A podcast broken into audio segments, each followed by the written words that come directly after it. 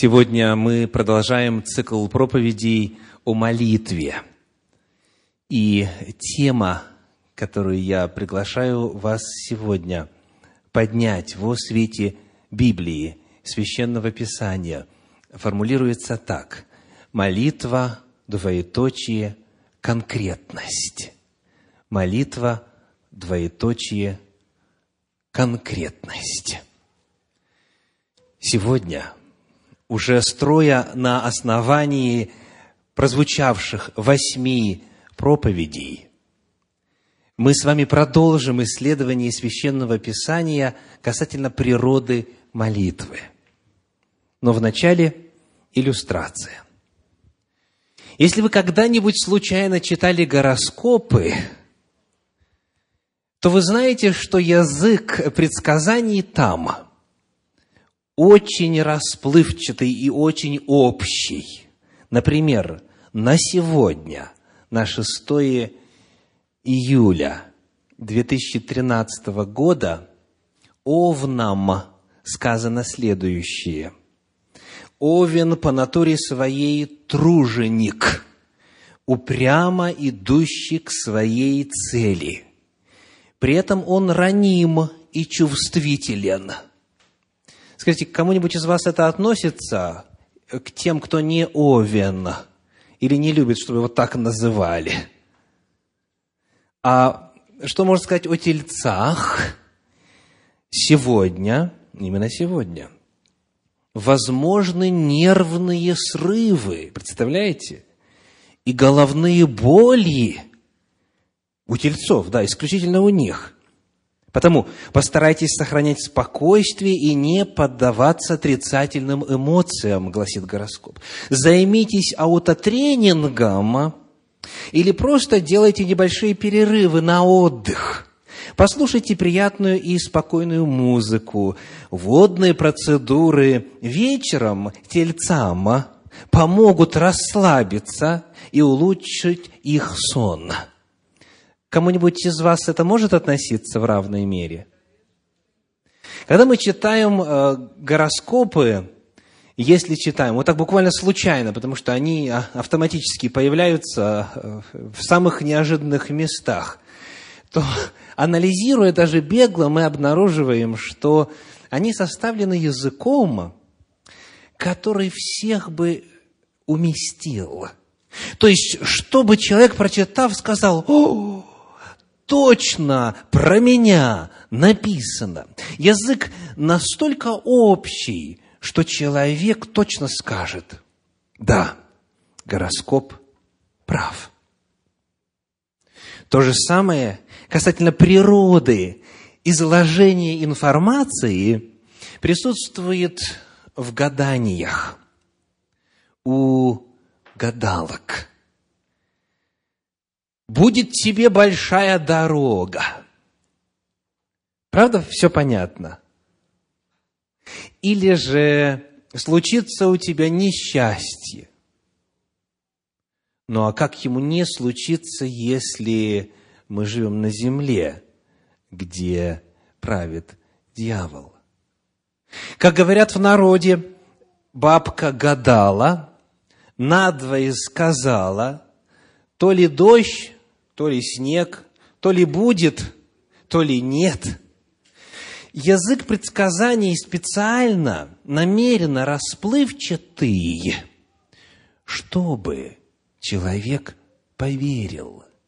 И чтобы, с другой стороны, нельзя было сказать: а вот не исполнилось. Чтобы нельзя было сказать: нет, неправду мне нагадали. Гороскоп ли, гадания ли, пишутся и произносятся очень общим языком в силу известных причин. К великому сожалению. Ох, красавица, правда? К великому сожалению, многие вот так вот молятся. То есть, самыми общими фразами. Например: «Господи, дай мне сегодня хороший день». Но скажите, о чем человек попросил? Или, Господи, благослови меня. О чем человек попросил? Или, прошу, Господь, чтобы сегодня Ты послал мне навстречу доброго человека. Молитвы многих христиан очень похожи на язык гороскопов и гадалок. Молитвы очень пунктирные. Молитвы, которые все в себя вбирают и вместе с тем ничего не содержат. Библия, передавая волю Божью, учит нас молиться конкретно. Где? Давайте откроем. Послание к Филиппийцам, четвёртая глава, стихи шестого по седьмой, стихи шестого и седьмой, Филиппийцам четвёртая глава, в посланиях апостола Павла. Читаем. «Не заботьтесь ни о чем, но всегда в молитве и прошении с благодарением открывайте свои желания». Перед Богом. И мир Божий, который превыше всякого ума, соблюдет сердца ваши и помышления ваши во Христе Иисусе. Что нужно открывать? Свои желания. Есть у американцев такое понятие, как wish list. То есть, это список желаний человека, то есть того, что он хочет получить. Вот есть wish-list на, на baby shower, есть wish-list на день рождения и так далее. Есть у человека, в принципе, по жизни вот такой список желаний, что я хотел бы осуществить.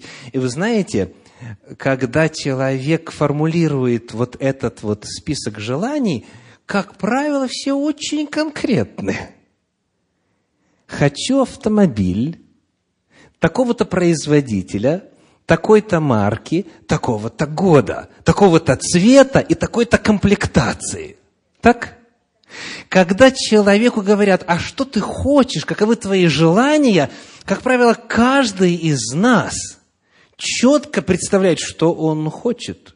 Наше желание не просто, чтобы было хорошо, или как в известном советском фильме, чтобы у нас все было, а нам за это ничего не было. Нет. Не так. А хочу квартиру, именно трехкомнатную, именно в таком-то районе. Хочу, чтобы она вот так была устроена, такой планировки и так далее. Как правило, человек знает, чего он хочет. К чему призывает Господь? Это именно призыв. Читаем еще раз. Всегда в молитве и прошении с благодарением открывайте свои желания пред Богом. Но когда мы углубляемся на уровень ниже и смотрим на подлинник, на слово, которое используется в древнегреческом языке здесь, то перед нами открывается еще более четкая картина касательно природы молитвы и наших просьб. В подлиннике у нас греческое слово «айтема». На что-то похоже в английском языке? «Айтема». Есть такое понятие, как «айтем». Да? «Айтем». Ну, например, э, это как, какой-то пункт в списке. Да? То есть, или «айтем номер». Когда вы приходите в магазин, вы называете «айтем номер», то есть номер изделия или номер э, объекта продажи. И вам выносят именно то, что вы хотите. Так вот, «айтема» по-гречески вот как переводится. Евангелие от Луки, двадцать третья глава, стихи с двадцатого по двадцать пятый. Луки, двадцать третья глава, с двадцатого по двадцать пятый. «Пилат снова возвысил голос, желая отпустить Иисуса. Но они кричали: „Распни, распни его!“ Он в третий раз сказал им: „Какое же зло сделал он! Я ничего достойного смерти не нашел в нем, и так, наказав его, отпущу“. Но они продолжали с великим криком требовать, чтобы он был распят, и превозмог крик их и первосвященников. И решил, и Пилат решил быть по прошению их.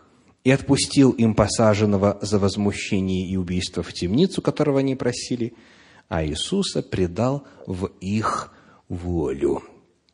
Узнали ли вы нужное нам слово, греческое «айтема»?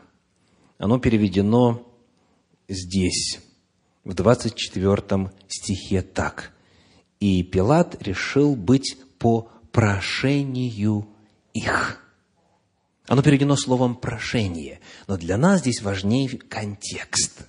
Скажите, какова была природа этого прошения? Какова была природа этого желания?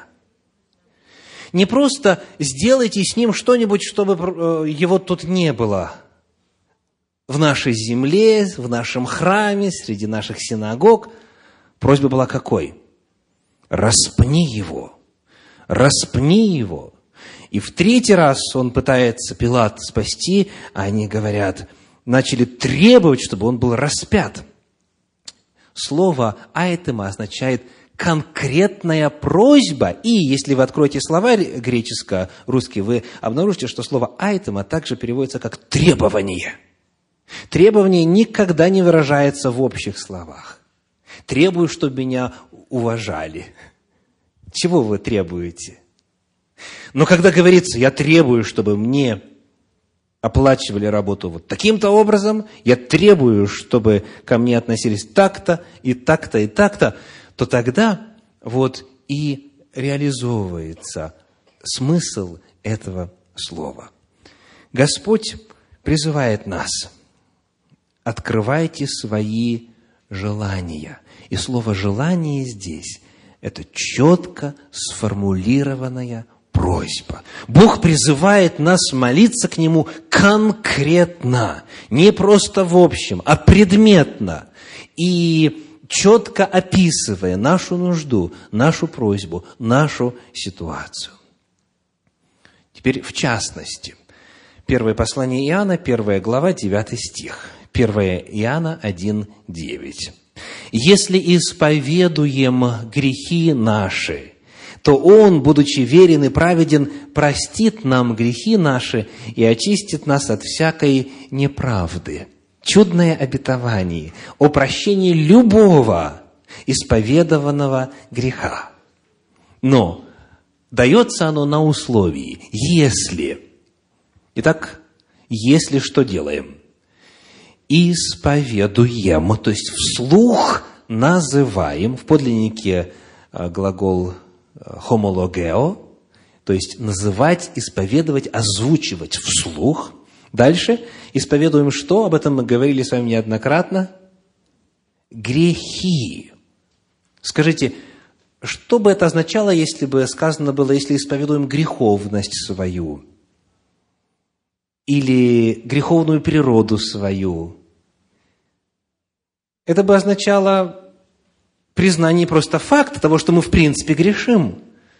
Но когда сказано, что нужно исповедовать, то есть вслух называть грехи, множественное число, это означает сказать: «Господи, прости меня за то, что в возрасте семи лет я в магазине украла жвачку».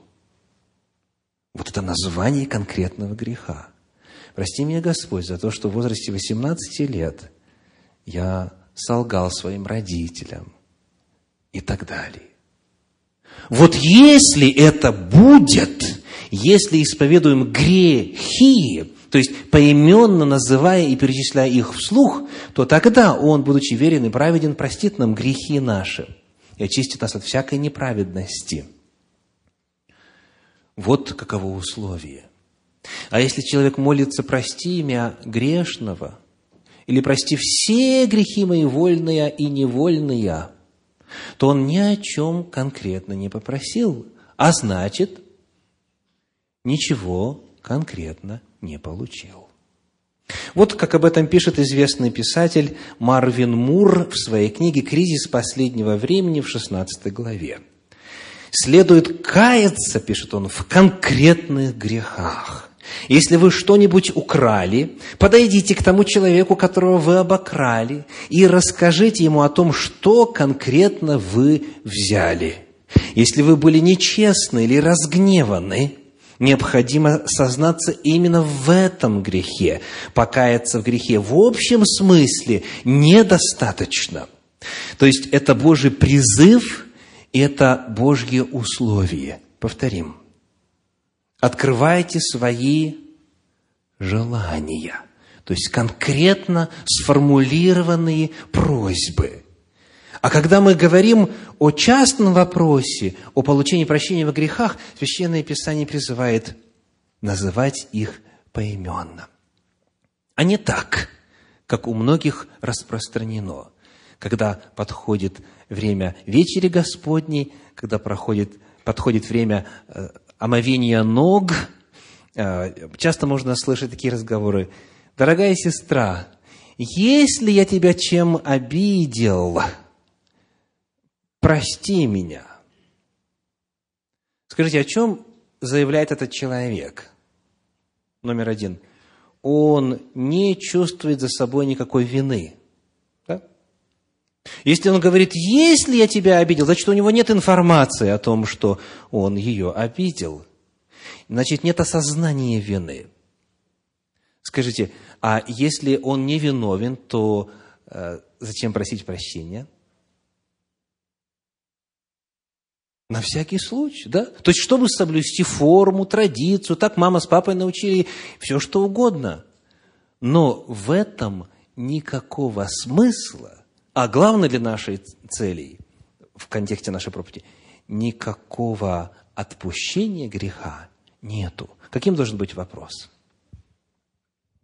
Не обидел ли я тебя чем? Не согрешил ли я против тебя, дорогая сестра или брат? По неведению. Или, может быть, согрешил и тогда помнил, а вот три месяца прошло и уже забыл. И когда человек говорит «да, было», когда вы узнаете, в чем вы виноваты, тогда вы можете сказать, прости меня за. Вот это будет исповедание греха. А в общем, в целом, это только формальность.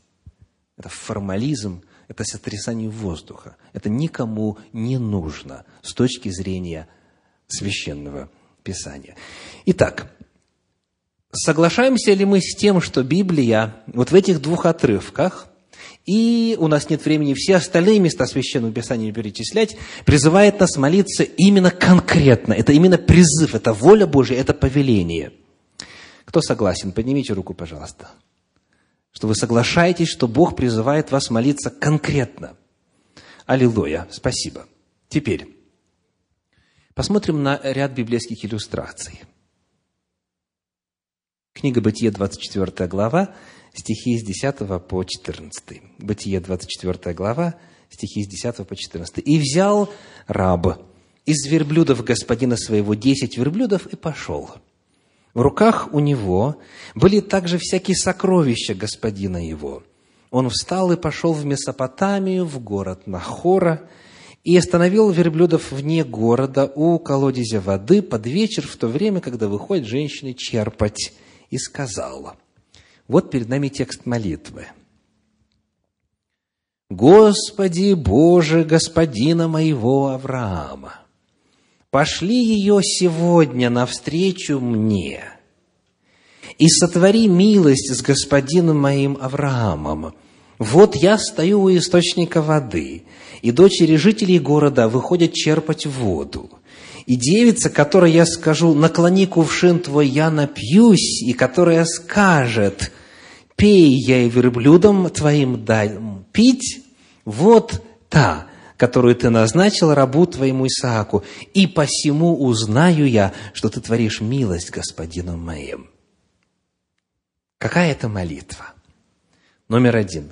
Это очень конкретная молитва. Не просто «Господи, пусть мое пребывание здесь, в этом городе Нахора, будет благословенным. Пусть я не вернусь домой без невесты. Пусть все будет хорошо. Пусть милость Твоя будет надо мной и так далее, и так далее. Нет. Господи, пошли ее, двенадцатый стих, пошли ее сегодня навстречу мне. Сегодня. Дальше. Я скажу вот это, а она пусть скажет вот это. Именно такие слова. То есть, первое, что в этой молитве сразу же бросается в глаза, это ее конкретность. А во-вторых, истинная молитва соответствует еще одному критерию – проверяемость. Проверяемость. Что имеется в виду? четырнадцатый стих, конец. «И посему», то есть по тому, что произойдет, по тому, что случится, «посему узнаю я, что ты творишь милость с Господином моим». То есть, истинную молитву можно проверить, ответил Бог или не ответил, услышал Бог или не услышал. То есть, истинная молитва отличается от тех примеров, которые мы приводили в самом начале, касательно гороскопов и гаданий, тем, что ее результат всегда очевиден. По ответу можно узнать, Бог явил милость или не явил. Теперь пример из евангельского повествования. Евангелие от Марка, десятая глава, стихи с сорок шестого по пятьдесят второй. Марка, десятая глава, с сорок шестого по пятьдесят второй. «Переходит в Иерихон, и когда выходил он из Иерихона с учениками своими и множеством народа, Вартимей, сын Тимеев, слепой, сидел у дороги, прося милостыни. Услышав, что это Иисус Назарей, он стал кричать и говорить: „Иисус, сын Давидов, помилуй меня!“» Скажите, помолился ли человек или нет?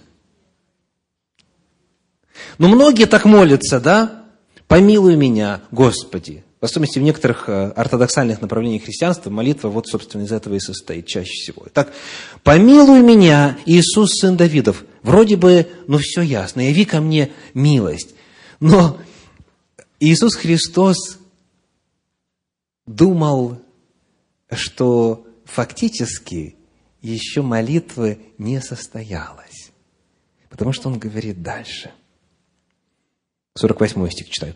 «Многие заставляли его молчать, но он еще более, более стал кричать: „Сын Давидов, помилуй меня!“ И Иисус остановился и велел его позвать». Значит, он его молитву услышал.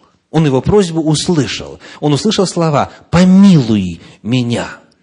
И, как говорится, нетрудно было догадаться, в чем суть милости, которую просит слепой. Довольно очевидно было, что ему надо. Но вместе с тем Господь Иисус проводит его по определенному пути, который и является для нас иллюстрацией идеала молитвы. Итак, читаем далее. «Зовут слепого и говорят ему: „Не бойся, вставай, зовет тебя“. Он сбросил с себя верхнюю одежду, встал и пришел к Иисусу. Отвечая ему, Иисус спросил: „Чего ты хочешь от меня?“» Ну, а разве он уже не сказал, чего он хочет? Чего он хочет? Милости хочет. Разве этого недостаточно? Нет, недостаточно. Недостаточно. Чего ты хочешь? Иисус Христос задает вопрос. Он помогает человеку сформулировать свою просьбу конкретно и предметно, чтобы было ясно, и чтобы он сам своими устами это заявил. И в контексте великой борьбы, о чем у нас проповедь в этом цикле уже была, в проповеди молитвы двоеточие «Великая борьба». Это чрезвычайно важно. Потому что воля человека, его желание и исповедание его уст является основанием, на котором осуществляются события в его жизни. Потому очень важно сформулировать нечто конкретное, на что можно было бы отреагировать. И дальше слепой сказал ему, пятьдесят первый стих, «Учитель, чтобы мне прозреть». А вот теперь молитва состоялась. Теперь ясно, что человек хочет. Теперь ясно, какое желание он открывает. Теперь понятно, как Бог может ему ответить. Иисус сказал ему: «Иди, вера твоя спасла тебя». И он тотчас прозрел и пошел за Иисусом по дороге. Эндрю Мюррей, толкователь и богослов Библии, об этом пишет так. «Крик достиг слуха Господа. Он знал, чего хотел этот человек, и был готов ответить ему. Но перед тем, как это сделать, он спросил: чего ты хочешь от меня». Он хотел услышать не только общие прошения о милости, но чтобы человек определенно выразил желание, которое было у него на тот день. И пока он не сформулировал этого словами, исцеления не произошло. Итак, Священное Писание призывает нас молиться конкретно, иллюстрирует этот призыв неоднократно. И потому мы подходим к очень важному практическому вопросу. Если это так, а точнее, поскольку это так, то вопрос, почему же многие продолжают молиться вот такими вот молитвами, как вот э, обезжиренное молоко? Такое все, все оттуда извлечено, вся конкретика остается, только ну, непонятно, что остается. Почему молитвы не конкретны, если Господь призывает молиться конкретно и убедительно, и ярко, и неоднократно, десятки раз иллюстрирует, как надо молиться? Я сейчас в качестве ответа на этот вопрос не привожу незнаний, потому что многие на самом деле не знают. Это как бы очевидно. Если не знаешь, то и спросу нет. Многие, многих никогда не учили, что Бог вот именно так призывает ему молиться. Но я сейчас говорю о тех, кто знает и все-таки продолжает молиться общими словами, общими фразами. Я нахожу попытки ответить на этот вопрос. Помимо незнания, еще два распространенных ответа. Это некоторые причины неконкретных молитв. Первое. Первое. Недоверие. Недоверие. Дело в том, что молиться конкретно – это очень опасно. Господи, хочу работу с зарплатой в сорок долларов в час со всеми бенефитами. И со своей стороны обещаю отдавать тебе десятую часть и вторую десятину, и, ну и так далее. То есть, если так помолиться... А более того, если об этом знают, в особенности, если эта молитва в церкви состоялась, если молитвенная просьба э, сформулирована так, и целый молитвенный отдел молится и так далее, и ответа нету, то тогда это ощущается субъективно как что? Как провал. Я молилась, я просил, а Бог не ответил. И потому люди часто, верующие часто, предполагая, что Бог может и не ответить, они себя заранее э, хотят обезопасить. И потому, Господи, пусть у меня будет хорошая работа. Господи, дай мне зарплату. И все, и все. Но у тебя уже есть работа. Почему ты думаешь, что у тебя плохая работа? У тебя уже есть зарплата, почему ты молишься вновь? То есть, понимаете, человек четко знает, что он хочет, он знает, сколько ему надо, чтобы детей содержать, чтобы домом э, содержать, чтобы э, делу Господню помогать и так далее, и так далее, чтобы о родственниках заботиться там на родине и прочее. Но почему-то, когда дело доходит до Господа, он эту просьбу не выражает так, как хочет. Облекает ее вот в такие вот формы, чтобы невозможно было потом разочароваться. Знаете, фраза, слышали наверняка, «Не разочаровывается тот, кто...» Концовка разная. «Не разочаровывается тот, кто не просит». Да? Ну, то есть, не попросил, не разочаровался, и все хорошо. То есть, намного безопаснее. Это симптом э, затаенного, замаскированного, простого, базового недоверия. Недоверие. Если мы молимся конкретно, значит, это демонстрация веры во всемогущего Бога. И если у нас есть обетование из Священного Писания, на основании которого мы можем эту просьбу сформулировать, если мы знаем, почему Господь нам может это послать, то молитва обязательно будет конкретной. Молитва будет выражением и демонстрацией веры человека. Итак, первая причина, помимо неведения, это недоверие. Чем неконкретнее молитва, тем она безопаснее. Еще одна причина. Дело в том, что если вдуматься, то чтобы быть в состоянии молиться конкретно, нужно перед этим проделать длительную и кропотливую внутреннюю работу. А лень. Лень. Вот о чем я говорю. Помните, у нас в этом цикле была проповедь «Молитва, двоеточие, Божья воля». Мы выяснили, что перед тем, как отверсть э, уста для молитвы, человек должен удостовериться в том, что Бог этого желает. Ну, а поди знай, он желает или не желает.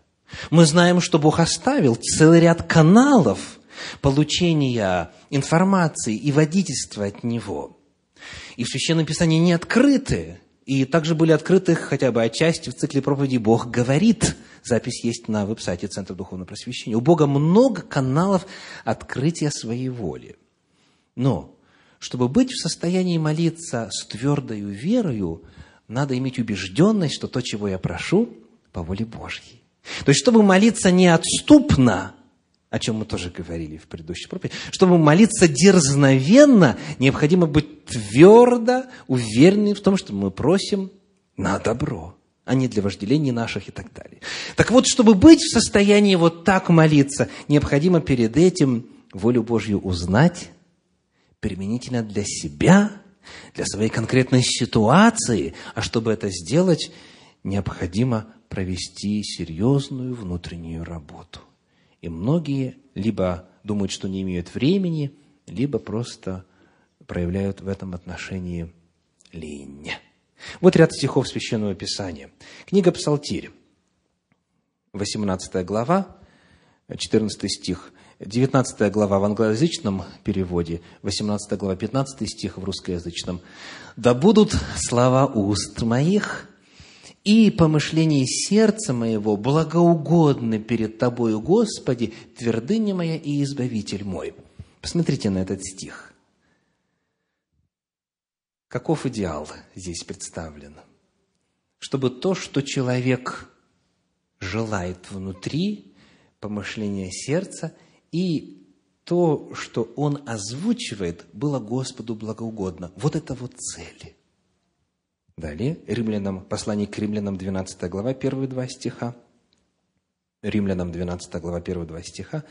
«Итак, умоляю вас, братья, милосердием Божьим, представьте тела ваши в жертву живую, святую, благоугодную Богу для разумного служения вашего, и не сообразуйтесь веком сим, но преобразуйтесь обновлением ума вашего, чтобы вам познавать, что есть воля Божья, благая, угодная и совершенная». Итак, какой призыв? Познавать, в чем заключается воля Божья. Именно для человека. Обратите внимание, познавать. Глагол несовершенного вида. Постоянно находиться в процессе познания, в чем же именно для меня воля Божья. Чуть дальше, послание в Ефес, пятая глава, десятый стих. Ефесянам пять десять. «Испытывайте, что благоугодно Богу».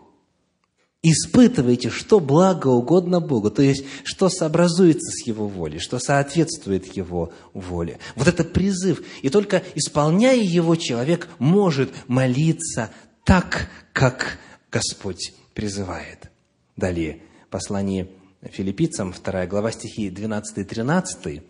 Вторая глава, двенадцатый тринадцатый. «Итак, возлюбленные мои, как вы всегда были послушны, не только в присутствии моем, но гораздо более ныне во время отсутствия моего, со страхом и трепетом совершайте свое спасение, потому что Бог производит в вас и хотение, и действие по своему благоволению». То есть Бог открыт и готов, и желание нам послать по своей воле, и поступки наши послать по своей воле, но для этого необходимо проводить время, узнавать, испытывать, исследовать, читать, проникать. И когда человек знает, что это воля Божья, тогда он может молиться конкретно и дерзновенно и убежденно. И, наконец, послание к Евреям, тринадцатая глава, стихи двадцатый и двадцать первый. Евреям тринадцатая глава, двадцатый и двадцать первый. Бог же мира, воздвигший из мертвых пастыря овец великого кровью завета вечного Господа нашего Иисуса Христа, да усовершит вас во всяком добром деле, к исполнению воли Его, производя в вас благоугодное Ему через Иисуса Христа. Ему слава во веки веков. Аминь».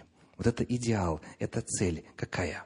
Сказано, к исполнению воли Его, производя в вас благоугодное Ему.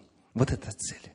Итак, причина, по которой многие молятся не конкретно, заключается, во-первых, в неведении, в недостатке информации о том, каков идеал молитвы. Во-вторых, в чем? В недоверии Господу, в недостатке веры. Молиться не конкретно безопаснее, не будет потом краха или обид, или тем более упреков со стороны. Вы знаете, я неоднократно в своем служении, когда общаюсь с атеистами, сомневающимися в Боге, предлагаю, желаешь ли ты, человек, чтобы сейчас мы вдвоем помолились, и Господь бы в твоей жизни на протяжении следующей недели, в течение семи дней, явил себя вот таким-то и таким-то образом. Как ты хочешь, чтобы Бог себя явил? Если человек говорит «хочу» и говорит «как», то у меня еще не было случая, и некоторые из вас свидетели, еще не было случая, чтобы Господь не ответил именно точно так. Вот точно как человек просит. Поэтому и поэтому и по этому вопросу. Почему? Потому что Бог верен. И потому что для Него важно, если человек агностик, или атеист, или скептик, и так далее, если он сомневается, для Бога, для Бога важно, чтобы этот человек познал, что Бог реален, поэтому Он ответит на эту молитву. Но многие говорят, нет. Разве я могу молиться тому, кого нет? Видите, замкнутость мышления. Если человек не молится конкретно, то это может быть признаком чего, повторим? Что он не доверяет или не верит вовсе. И, наконец, третья причина, из главных распространенных причин отсутствия конкретных молитв в опыте, в данном случае уже верующих, это то, что для того, чтобы молиться конкретно, необходимо провести время. Исследовать свое сердце, узнать волю Божью для себя, узнать обетования в Священном Писании, которые есть на эту тему, чтобы тогда на основании Библии, на основании заверений Божьих молиться именно конкретно. Итак, сегодня наша тема – молитва, двоеточие, конкретность. Конкретность. Думаю, вы сейчас с легкостью узнаете стихотворение, на которой была написана и музыка. Слова Успенского, музыка Гладкова-Югина, которая является чудной иллюстрацией молитв многих верующих. Внимание на экран. Одну простую сказку, а может и не сказку, а может непростую, хотим вам рассказать. Ее мы помним с детства, а может и не детства, а может и не помним, но будем вспоминать. Начинайте! Нам помнится в вороне, кар-кар-кар-кар-кар-кар, а может быть собаки, а может быть корови, му-му-му-му-му-му. Однажды повезло,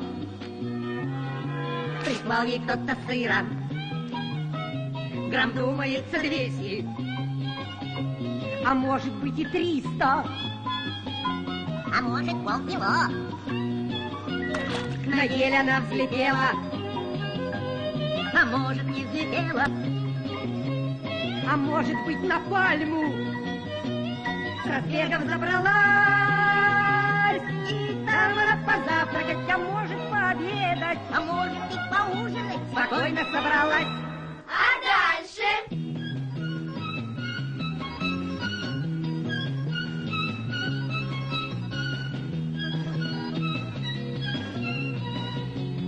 тут лиса бежала, а может, не бежала, а может, это страус злой, а может, и не злой, а может, это дворник был. Он шел по сельской местности к ближайшему орешнику за новою метлой.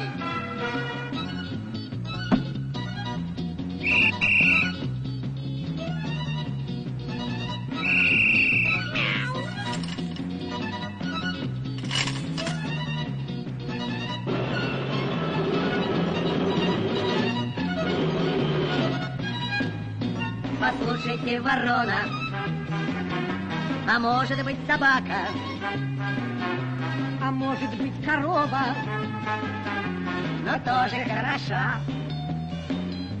У вас такие перья, ой-ой-ой-ой-ой-ой, у вас рога такие, ай-яй-яй-яй-яй-яй, попы-то очень стройные, и добрая душа.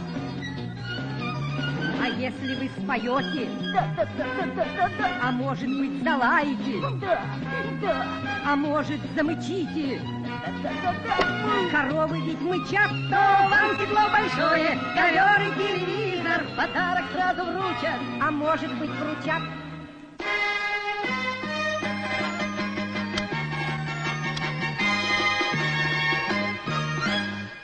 И глупая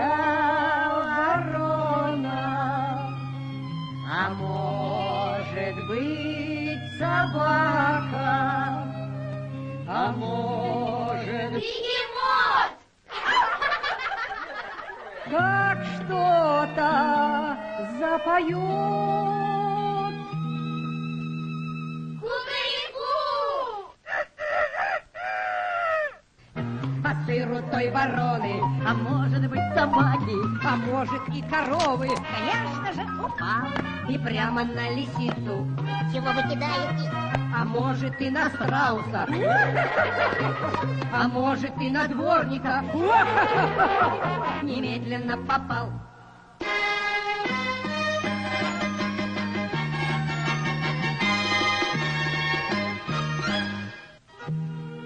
Идею этой сказки,